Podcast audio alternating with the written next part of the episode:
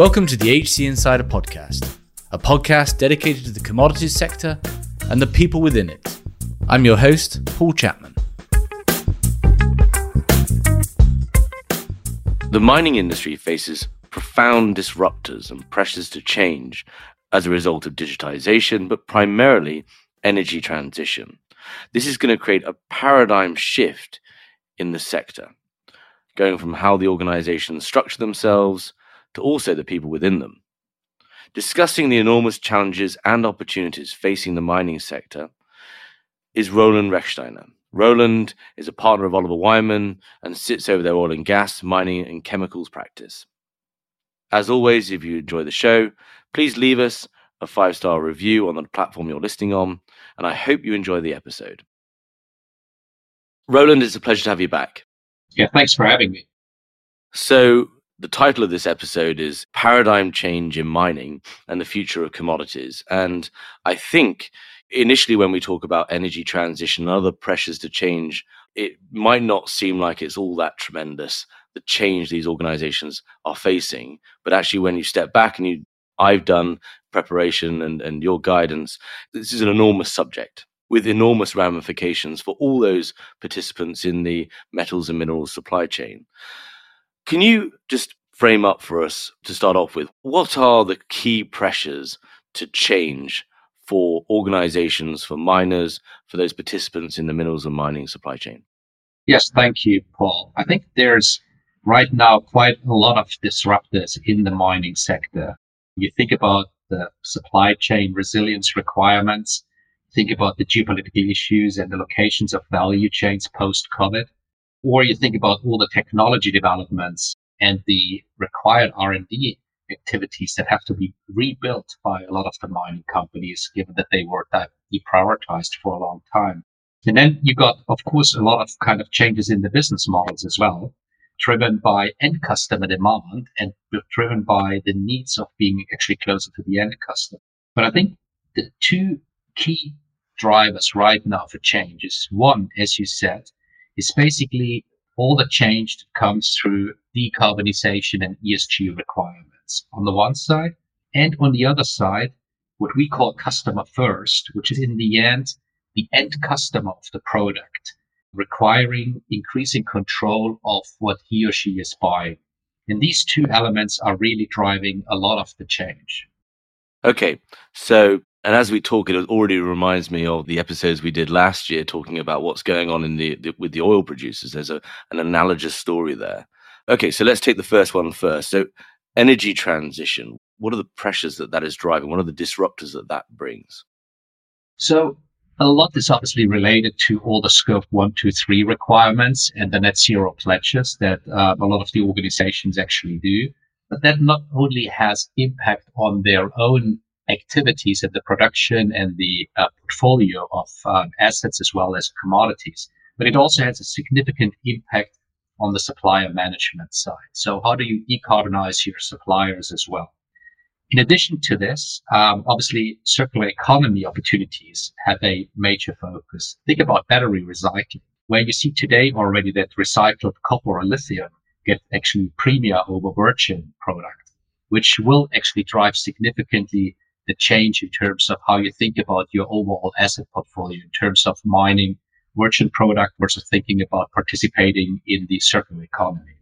I think that's important because it's all encompassing, right? This is not only the carbon used to transport your iron ore, but also the transition to electric furnaces, which we'll come on to. Where does that power come from? All, all aspects, right, are, are impacted by this. The second big impact of energy transition, as, as you've got here in our notes, is new asset classes. If you are building for scope one and two focus, you're building green energy facilities close to your mines? Why are you not building those large enough to actually supply not only the product itself, but also on top of this, for instance, the green energy? And I think these are just one, ex- a few examples of um, green energy or basically new asset classes. Then thinking about battery metals, obviously there's uh, new metals in increasing demand. And again, it's even more about the recycled opportunity here than just the virgin product.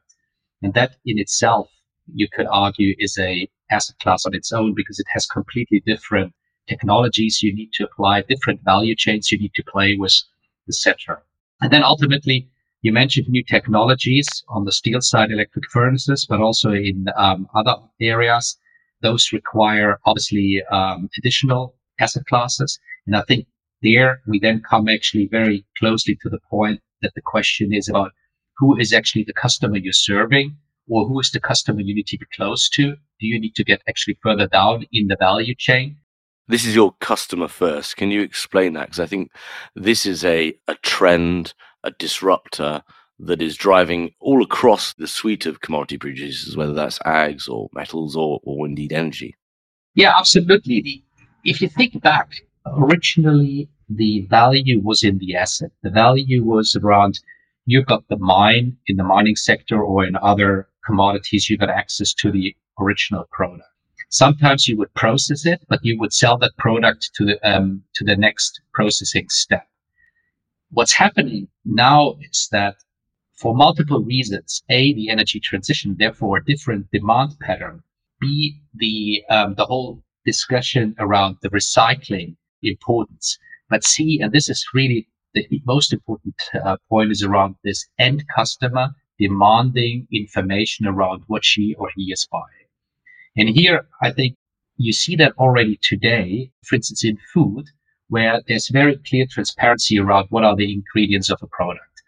And the same we will see rather sooner than later actually happening on pretty much everything you're buying as an end customer. If you're buying a car, if you're buying a house, if you're buying an iPhone or any other device, you would want to be interested not only around the carbon intensity, but the overall ESG footprint of the product. Which is not only a challenge, but also opens up huge opportunities for those organizations that are willing to build a downstream capability of their, their asset to capture those uh, customers. So before we kind of go into the situation of mining today and and where the successful strategies and responses might be that you're you're already seeing, you're in the boardroom of global miners. How urgent, how important, how live are these discussions right now in the boardrooms of some of the world's largest mining companies? And Paul, this is really the interesting development. Today, it is omnipresent. It's topic number one, the whole question around decarbonization, because it actually has an impact across everybody who works in a mining organization or even who lends to a mining organization or has a stake in a mining organization. Two years ago, this actually transition was not the biggest topic in the boardrooms. Today, as I said, it's omnipresent. So why is that? Because it has a significant impact across all the decision making. It starts with like, what are the expectations of your shareholders in terms of what type of organization, what type of ESG footprint are they willing to accept? Same goes for the lenders. Where will you actually get your financing from if you are not as ESG compliant as required? And we know from, from all the development rights now, there's a significant oversupply of funds for ESG compliant businesses. And there's an increasing shortage of funds for non-ESG compliant uh, businesses. Hence, very clear that transition is required in order to, to keep financing strong and to keep uh, capital costs low. Hence, it's the number one board topic. But even then, if you go further down, it's a topic across the board. It doesn't only apply for, uh, it doesn't only impact financing. It impacts capital allocation in terms of what type of projects you're investing, whether you invest more for the long term, for the short term, larger, smaller projects. It depends. Project execution, extremely important. And it moves on into production optimization and ultimately also the asset specific customer relationships. And what is it what you actually deliver to your end customer back to the conversation we just had before? And that obviously requires a different set of understanding of what the end customer wants, what the what the ecosystem actually can produce, and where you position yourself. Just looking at your notes and from our discussion, you you argue strongly that this requires a deep cultural change across the entire organization. Could you just pick out one or two examples of just the, the mindset change that is going to be needed at different levels? Sure. if you think about the investments or the capital allocation we um, mentioned earlier, I think the one of the big changes will be that it might not be in the future only about investing into very large and cost efficient mines, but it might actually be that smaller mines that might not be as cost efficient, but more ESG efficient might actually become way more important and more interesting in a merit order perspective. As one example. Another example is that when you think about in the past, it was all about what are the assets I own? What is the production I can have? Maybe going forward, you know, you might be applying more of a pharma like business model where you might be also acquiring innovation, where you might be acquiring smaller mines that actually produce certain very ESG relevant products. And ultimately, again, the circular economy, the whole topic of recycling is actually, it's not new, but it is actually very complex. And that is why a lot of the larger mining companies have not been very focused on that over the past. And that's driven by the fact that you've got very, very complex value chains. You deal with different customers. You deal with different technologies. You have to work around a lot of uh, contaminated products. Um, and that in itself is obviously a much more fragmented business than what these organizations are used to. You know, it reminds me a lot of like 15 years ago in the utility sector across Europe, where the discussion was always around whether you build another gigawatt nuke facility. And then suddenly all these, at that time, still smaller wind parks came up, which obviously were disrupting completely the business model. But today we know that actually with the combination of multiple of those, you can actually produce similar amounts of power but only um, obviously with a much better ecological footprint. And I think that kind of change of business model that is in front of the mining sector right now. Yeah. And having just done an episode where we stirred up a bit of a hornet's nest about nuclear, I think it is a relevant analogy that 15 years ago, utilities were dominated by a small number of enormous organizations with incredible balance sheets.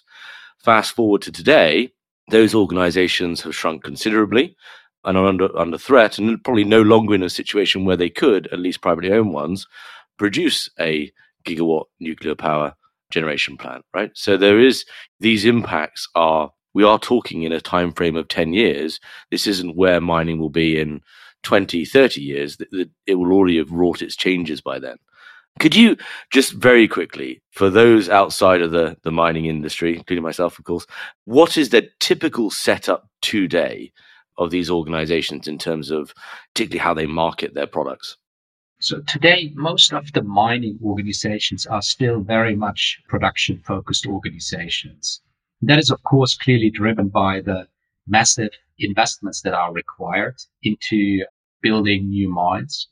And therefore, the focus has been and still is in a lot of organizations around producing as much as possible and having very clean and fast value chains um, in order to deliver that product into the market.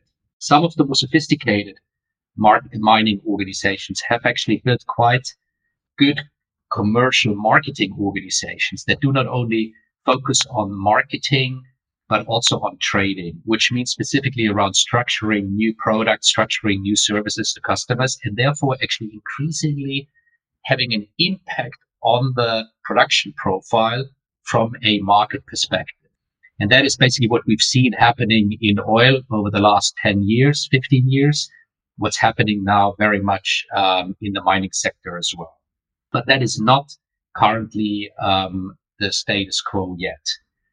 Um, you do you do have, as I said, main, mainly this push principle, and I think the biggest difference is that as you have these large mines that have to actually operate over a very long lifespan to be profitable and to pay back on the investments, you do have a very different clock speed for decision making um, and any type of reactions to market behaviors than what the energy transition that's purely driven by new technologies, which are extremely fastly developing. And these different clock speeds are really pushing a lot of pressure right now on the mining sector. And this is specifically, you mentioned it earlier, it's around the cultural challenges that come with this, which means you need to accept that the way how you took decisions in the past, maybe the KPIs you used in the past might not be the ones that you're actually using going forward. And you might have to actually not only change the way how you do things, but also how you assess them. And what is actually more important in the end um, will actually also change as you go through that process. Away from production, more to being able to supply the market with what the market needs. And what actually, you know, at the moment, a lot of these products are sold just to intermediaries or, or semi finished. Can you just describe the supply chain nature at the moment, typically? Sure.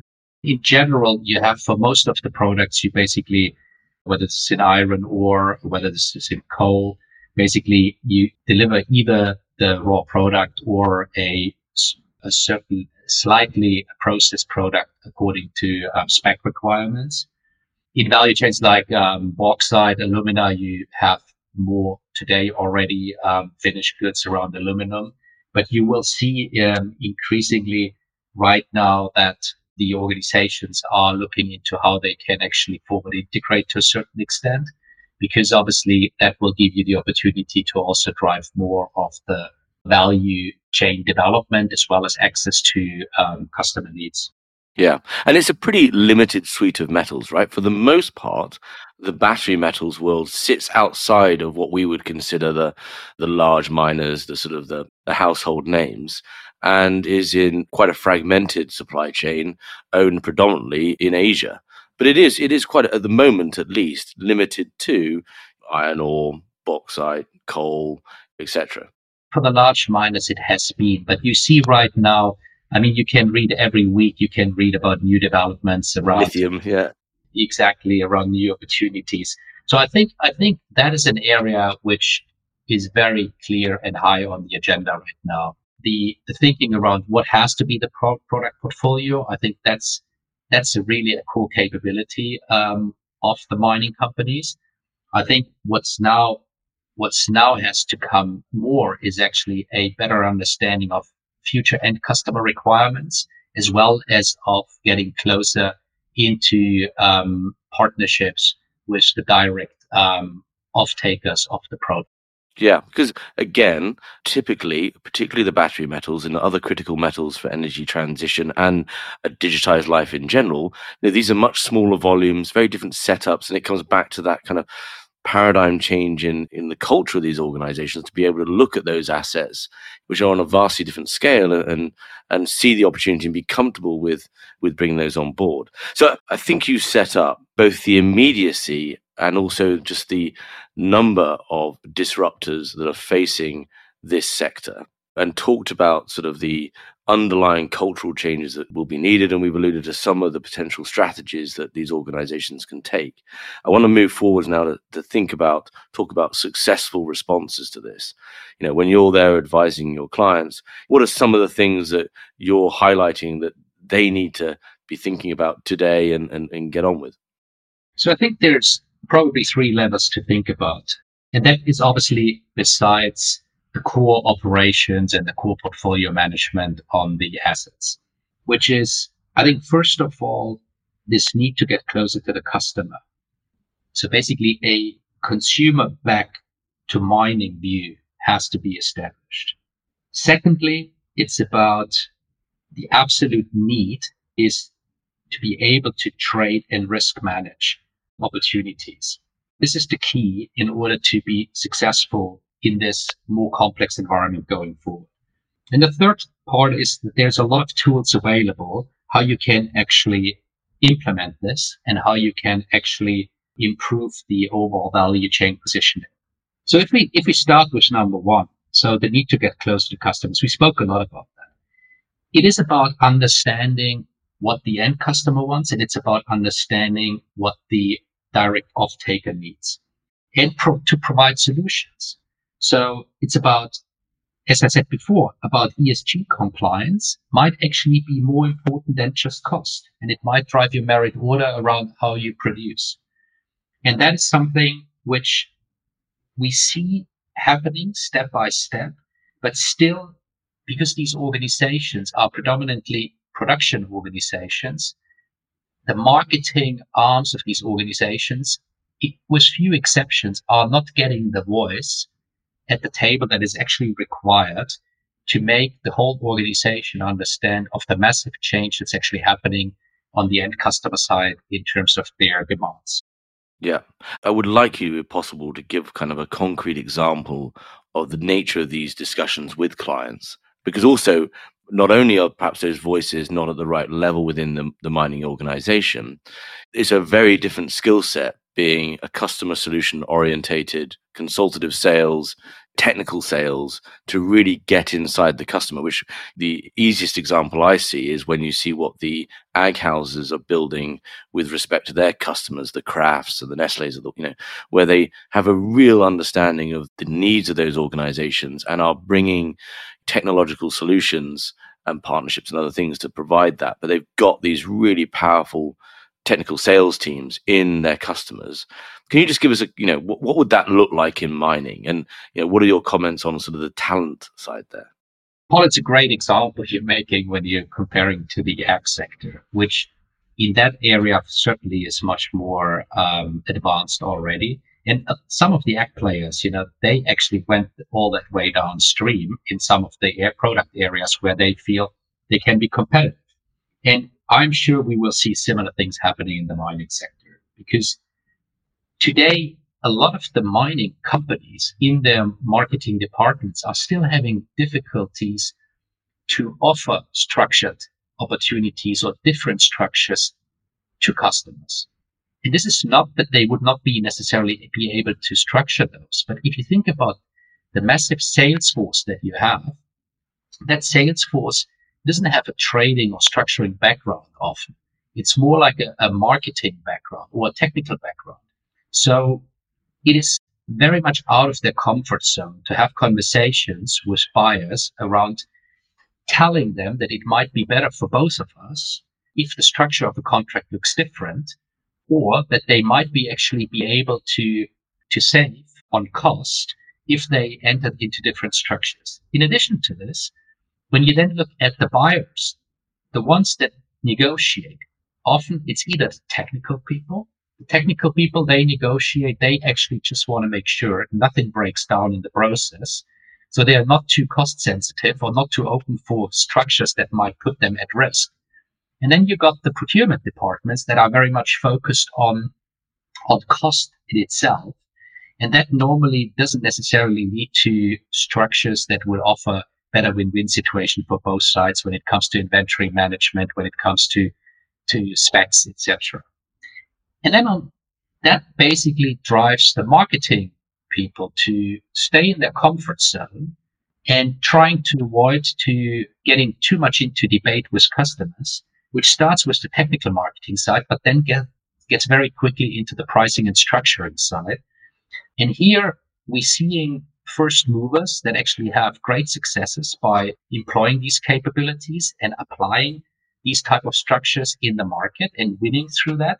But in a, but that's still a long way to go because it's not only about adding one or two people. It's really about making everybody comfortable with the new regime and explaining and helping people to actually move out of their comfort zone. And that's a significant change when it comes to the capability and the talent that's required.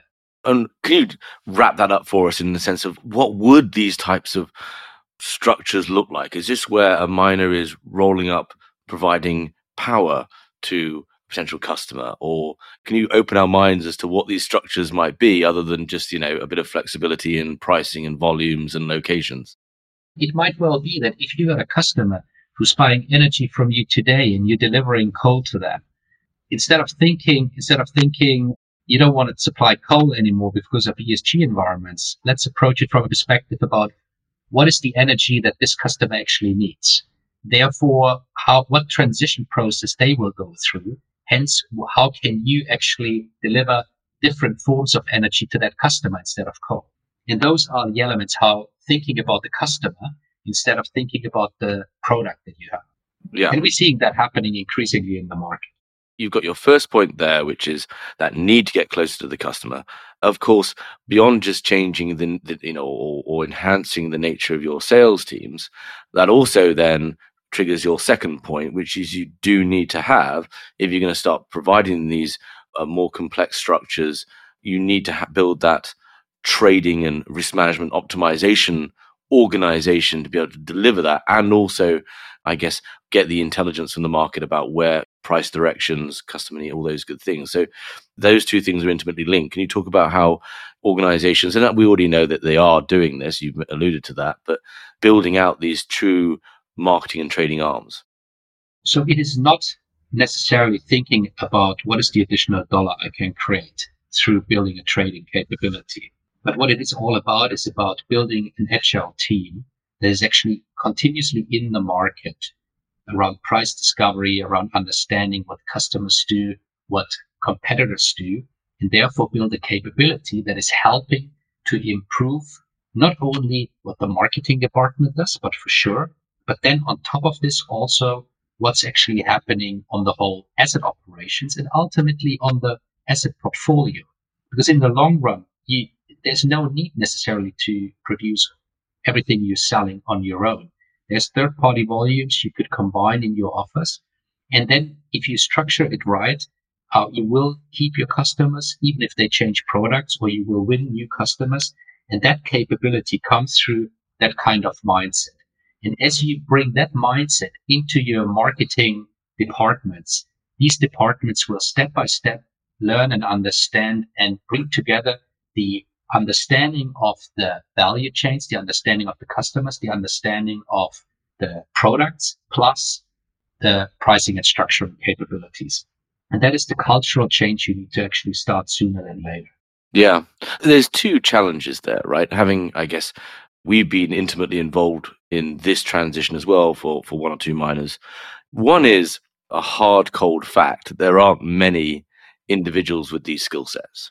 And now we're at a time when these skill sets are in high demand for across the industry, right? If you're looking to bring in people who have an understanding of some of these new products, the energy products that could be of value or needed to complete this picture for a miner to tackle this paradigm change, those individuals are also in high demand. They, they, are scarce and they're also in high demand from the energy industry itself, which is also facing similar challenges, right? That is what it is, right? And organizations need to be able to come up with strategies to ensure that they are able to attract talent by having clear missions, clear cultural values, clear opportunities. Obviously, the second part of that is having clear, you know, is, is compensation.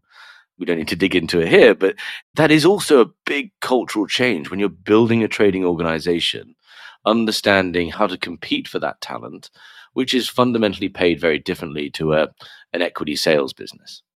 Yes, and the interesting thing, Paul, from my perspective is I completely agree. There's very little talent out there that's available because of the whole decarbonization agenda across all assets. However, I think there's still a big opportunity also for the mining organizations to create an environment that helps new talent to succeed. Because what you what you have is you you got, you know, let's face it, even when you get beyond the point that you want to build it, you get beyond the point that you want to hire, that you want to build, that you want to build compensation structures, incentive structures that make sense.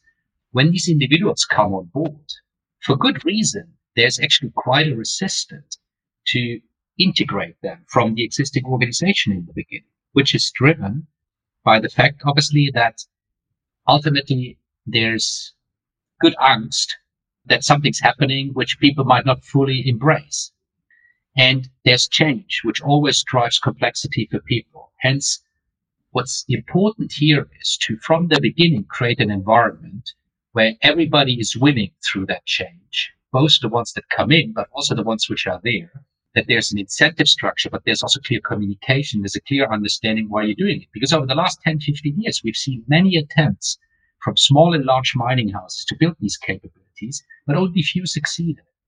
And the ones that succeeded, succeeded not necessarily because they had better incentive systems or clearer strategies, but they succeeded because they were able to blend in the new capabilities with the old capabilities. And that was ultimately successful. Because what you want to avoid, you want to avoid somebody coming in and either exploiting the system or creating funny money. What you want to achieve is you want to have somebody coming in and help to optimize the overall system from the structuring at the end customer all the way down to the operations plan in order to, through that, actually create more value for the organization. And you've seen that a lot happening across oil and gas companies over the last 10 years and even today as we speak. But that is actually, I think, the key to success. And that ultimately also means you might not necessarily need the top 2% of traders and you don't need the top 2% of prop traders for sure. What you need is actually people that understand optimization of complex value chains that are sensitive to the complexity of different cultures and for cultural change. And then you want to enable them through strong top management backing to run this process in an organization to help the cultural change in the organization. That is how you create most of the value. If you look at what you can create from what trading uplift you can normally create, 80% of the trading uplift you create actually through very clean and proper system optimization. And the remaining 20% come on through prop trading or very sophisticated trading structures. Yeah, yeah. And I, and I couldn't agree more on what is the goal of the organization and finding the talent that understands that goal and has, albeit in, in different settings, has achieved similar, right? Yeah, you don't, the last thing you want is a, a hedge fund prop trader coming in to, to manage your, this kind of transition. I just think the challenge is that those individuals are even scarcer prop traders, right? And uh, to find all individuals who have worked in large organizations who can navigate them and are able to deal with that level of complexity and continue focused on a particular mission is a is a real challenge. But that aside, that's just me putting my my recruitment hat on. Got triggered. well, you know, I think it's a really important point. It's a really important point. Yes, there's only few there, but then also when you find them, and they are out there, and you find them, there is always then the important piece on top is that you give this process time. Because if you expect them to deliver, to prove themselves and deliver profit in the first six to 12 months, they will focus on the low hanging fruits which they can influence themselves. But if you give them a 24, 36 months horizon to build capability, to integrate between production, marketing, trading, the different capabilities and improve the processes, take the people alongside, then you, you might have to invest for two, three years, but then you get a much higher benefit later on. And you get actually exactly that cultural change and that ability for a much broader set of people across the organization to deal with end customer demand change or any type of happenings in the whole value chain that might be of interest to think through how you can actually adapt your product suite. Yeah, I, I, couldn't agree more. And we've worked together on, on this particular type of placement, right? Where there has been that runway provided. I think one of the challenges is commodities is also such a dynamic industry. I think about sort of my experiences on the ag side, especially with shareholders and so forth, you can find goals changing quite quickly as well in such an environment. But right, so the final one of those three linked but key things organizations need to tackle. So you've got obviously get close to the customer, then build the capability to be able to do that and offer these new services and risk manage it. The final one is you talk about there's lots of other tools available that maybe the mining industry hasn't historically leaned on. You know, I'm thinking about this is just looking at your notes, right? So the, you've got investments, tech bets. What does their R and D department now look like? The partnerships and so forth to achieve these goals. Can you talk a little bit about that, and then we can move on to your predictions for what mining might look like in a decade? So I think the most important one here is partnerships with your off-takers, with your customers. And that obviously starts with you being able to differentiate yourselves from your competitors which comes increasingly through technology, not only through the product you're producing, but proprietary technology that you're able to supply to your customers. And you can see already now some of the more sophisticated mining companies are starting to invest again a lot into setting up R&D organizations or buying um, pharma-like innovation and technology from third parties and keep them as proprietary technologies that they then develop together with their customers. But that's not enough having the technology. I think going forward, we will have to increasingly also co-invest with customers. That might mean that in order to be able to supply technology and supply product, you might actually also build jointly some interim facility, uh, interim production or processing facilities in order to be able to help your customer fund all the investment required to go through this transition and be first in the market. And I think that will be the type of models we will be seeing increasingly going forward, specifically as we see different type of uh, intermediate products being required through technology change, as we have it in aluminum, as we have it in iron, as we have it then obviously even more when it comes to the whole recycling value chains. Which again, building also that that human capability, right? what you know, what does your corporate development teams look like? Do you have a, an incubator business, you know, all, team, etc., to actually be able to provide this optionality to to the C-suite of these miners? Yeah, and it's much closer than from a thinking process like a PGM business than a bulk business, where you think a lot about what is the end customer demand, like the automotive OEMs and what they are doing. And therefore, I think there's a lot we can learn actually from that sector. You think about palladium, platinum for the OEMs. You think about what might that be in other value change, and then start thinking about what are the capabilities you need to build around those, which are predominantly capabilities that fully understand the end customer demand and the technology development at the end customer. And then hence you develop your own proprietary technologies around how you can supply virgin as well as recycled products um, to these customers. So before we look at the future, I just want to put my, my MBA hat on, if I may. Is there not an alternative strategy here? Is there not the ability for a miner to say, well, we can't compete in this. We don't have the necessary capital structure, funding, whatever it might be. And our strategy is just going to be low cost. We're going to stick with coal. We haven't hit peak coal demand yet. And or there's always going to be buyers for the cheapest product out there that might not meet these scope one, two, three goals. Is that a viable alternative for these organizations? It is a good question. And I think it depends very much on your shareholder or wider stakeholder requirements, as well as on your timeline you're looking at.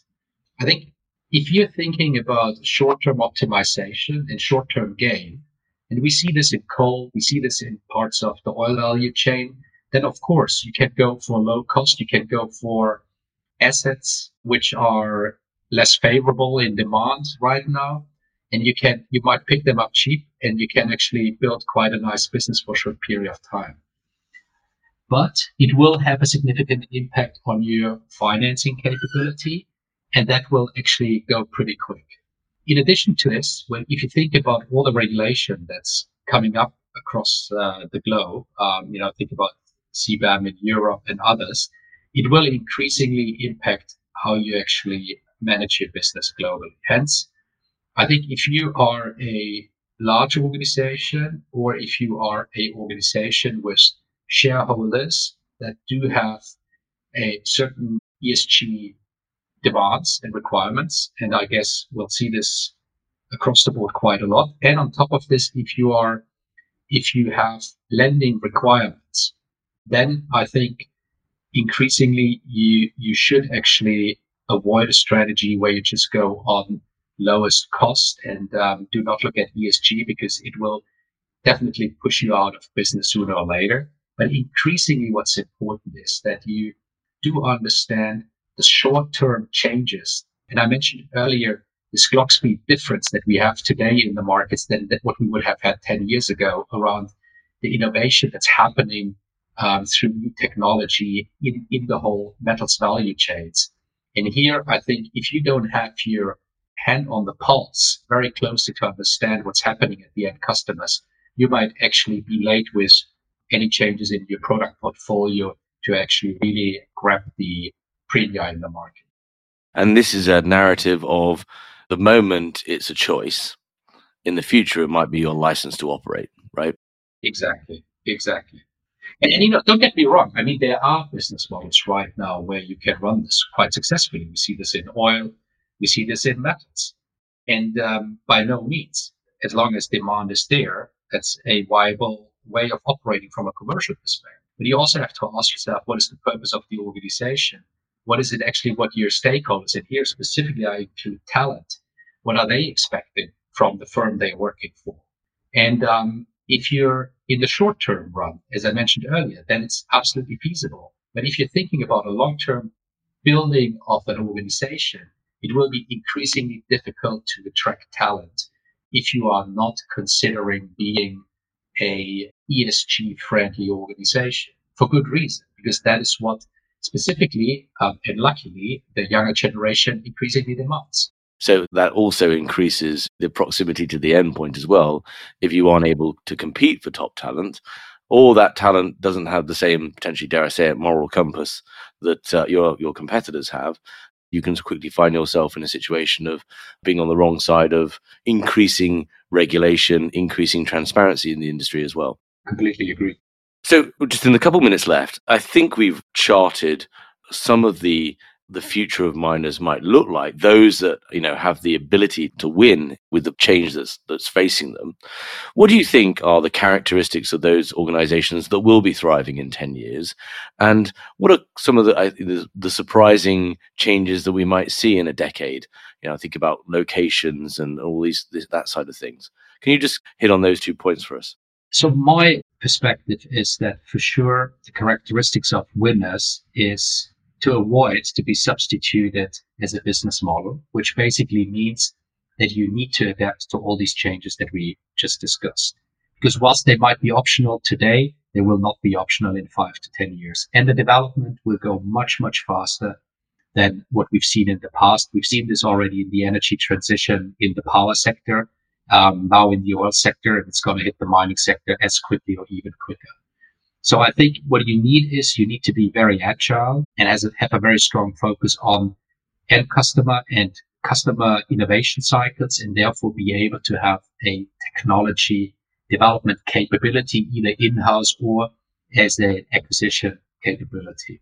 In addition to this, I think organizations will have to move away of just thinking in large scale mining because you will have to be able to um, also develop much smaller ones, maybe in partnerships, in a way that you um, that you focus on the ESG merit order in some cases much more than the than the pure cost focus. And again, today we don't see a lot of premia for for um, ESG compliant product um, or green product as opposed to brown product. However, um, in scrap, it already starts, or in recycled product, it's already started whether this is in copper, whether it's in lithium.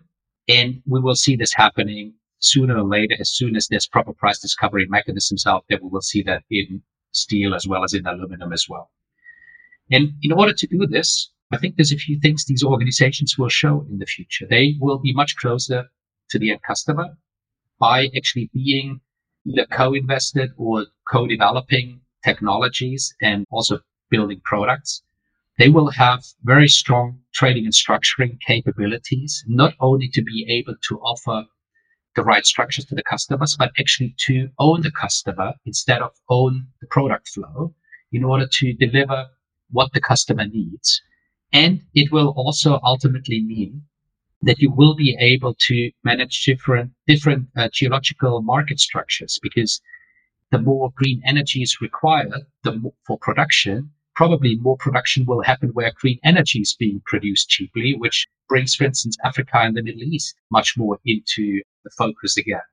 And then the last and um, biggest impact, I think, is again, as we mentioned before, is the cultural change and the cultural. And that challenge, I think, the one, the organizations that will be successful in the future will have started to approach this cultural change already now and not only offer opportunities for new talent to attract new talent, but offer specifically opportunities for the existing talent to go through this transition and come out of that transition as winners. And that requires a lot of effort on behalf of the organizations and a lot of investment into existing as well as new capabilities.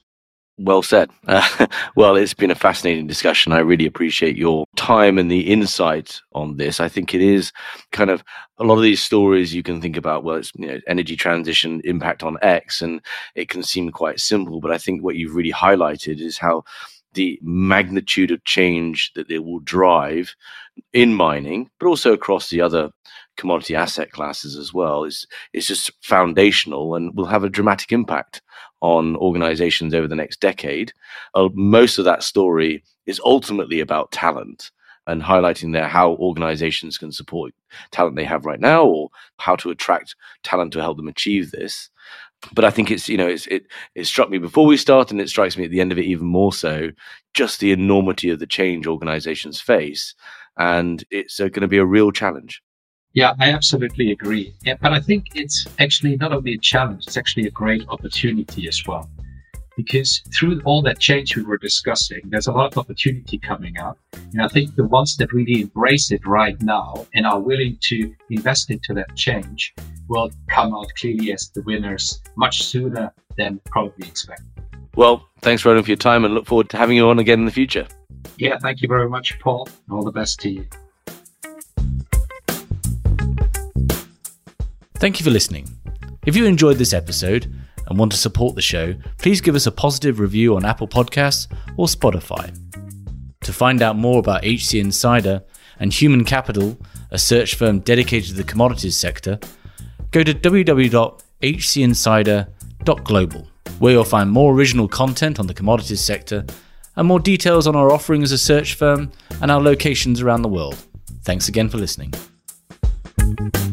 Thank you.